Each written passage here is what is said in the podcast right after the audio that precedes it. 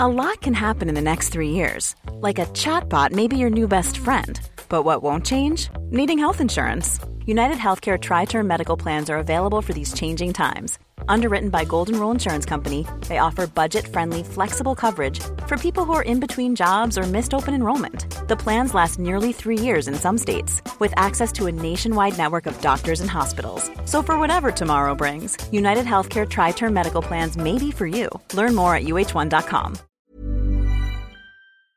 El Conde is a reminder of the one advantage fiction has over non fiction the endings are so much better. In real life, the worst villains often lead long, happy lives, revelling in their ill gotten gains. Only in fiction can a monster like Chilean dictator Augusto Pinochet get anything like his just desserts.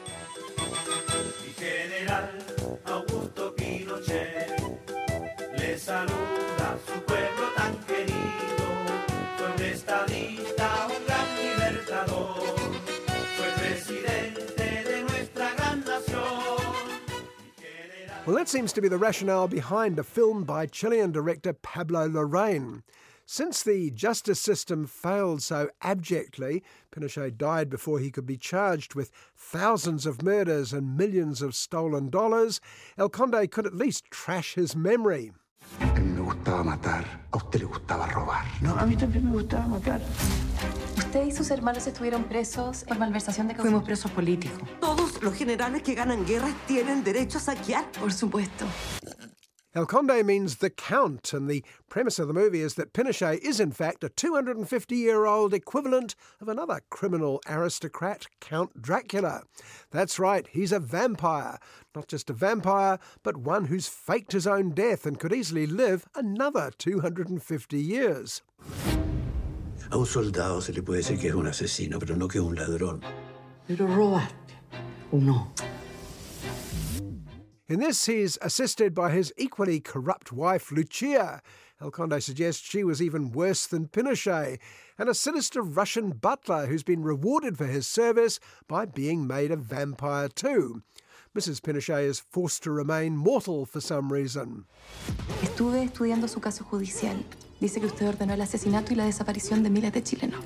Yo, También hay dinero mal habido. mis hijos no saben trabajar y, y yo no quiero que se mueran de hambre. Claro. Pero no vaya a pensar que yo soy un ladrón. No, no, no, no. Now, you'll have to get used to that expression for some reason. El Conde is a bleakly comic fable with a plotline that has very little connection to logic. At the start, Pinochet decides he's sick of living. He summons his family, presumably to dish out some of those ill gotten gains. Yo vine para acá porque dijeron que iban a repartir plata. Eso te lo dije yo para convencerte, imbécil. ¿Y entonces no van a repartir nada? But it seems he's more concerned about his legacy. He doesn't mind being reviled as a mass murderer, but it's embarrassing to be called a mere thief. It was all, he says, an accounting mistake. Buenas tardes. Buenas tardes, También es verdad que yo he cometido errores. Errores de contabilidad. Which is why they've brought in an attractive young accountant to tidy up his affairs. What the family doesn't realise is that Carmenchita is in fact a Catholic nun charged by the church to exorcise any devils in the Pinochet household. Papá, esta la contadora que nos va a ayudar. ¿Es de confianza? Totalmente familia militar.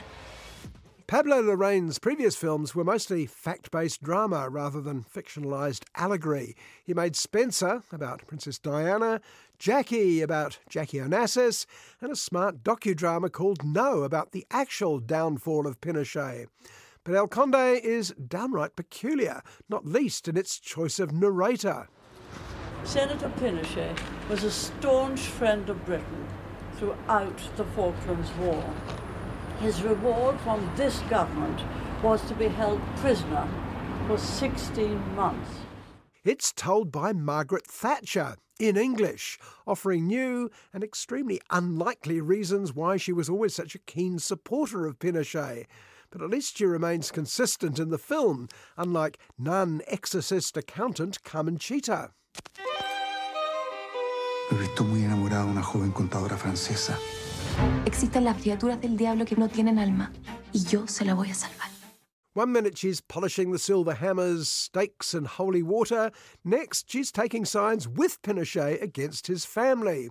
Meanwhile, Pinochet, smitten by the lovely Carmen Carmencita, decides he does want to stick around now and takes regular blood sucking trips to town. A vampire has to live after all.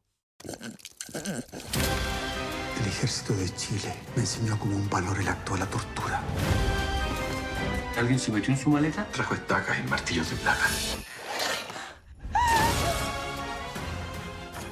El Conde actually picked up a Best Script award at the recent Venice Film Festival, possibly for good intentions rather than actual achievement. Unlike Carmen Carmencita, I found the Count's appeal rather elusive. But possibly it worked better with a Chilean audience. After 17 years of the real Pinochet, they probably needed a laugh. Si los matamos nosotros. Vos a matar a cuatro vampiros.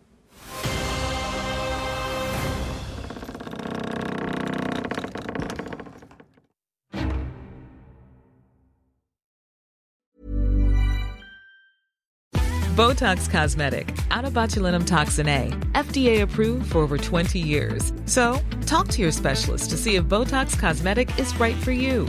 For full prescribing information, including boxed warning, visit BotoxCosmetic.com or call 877-351-0300. Remember to ask for Botox Cosmetic by name. To see for yourself and learn more, visit BotoxCosmetic.com. That's BotoxCosmetic.com.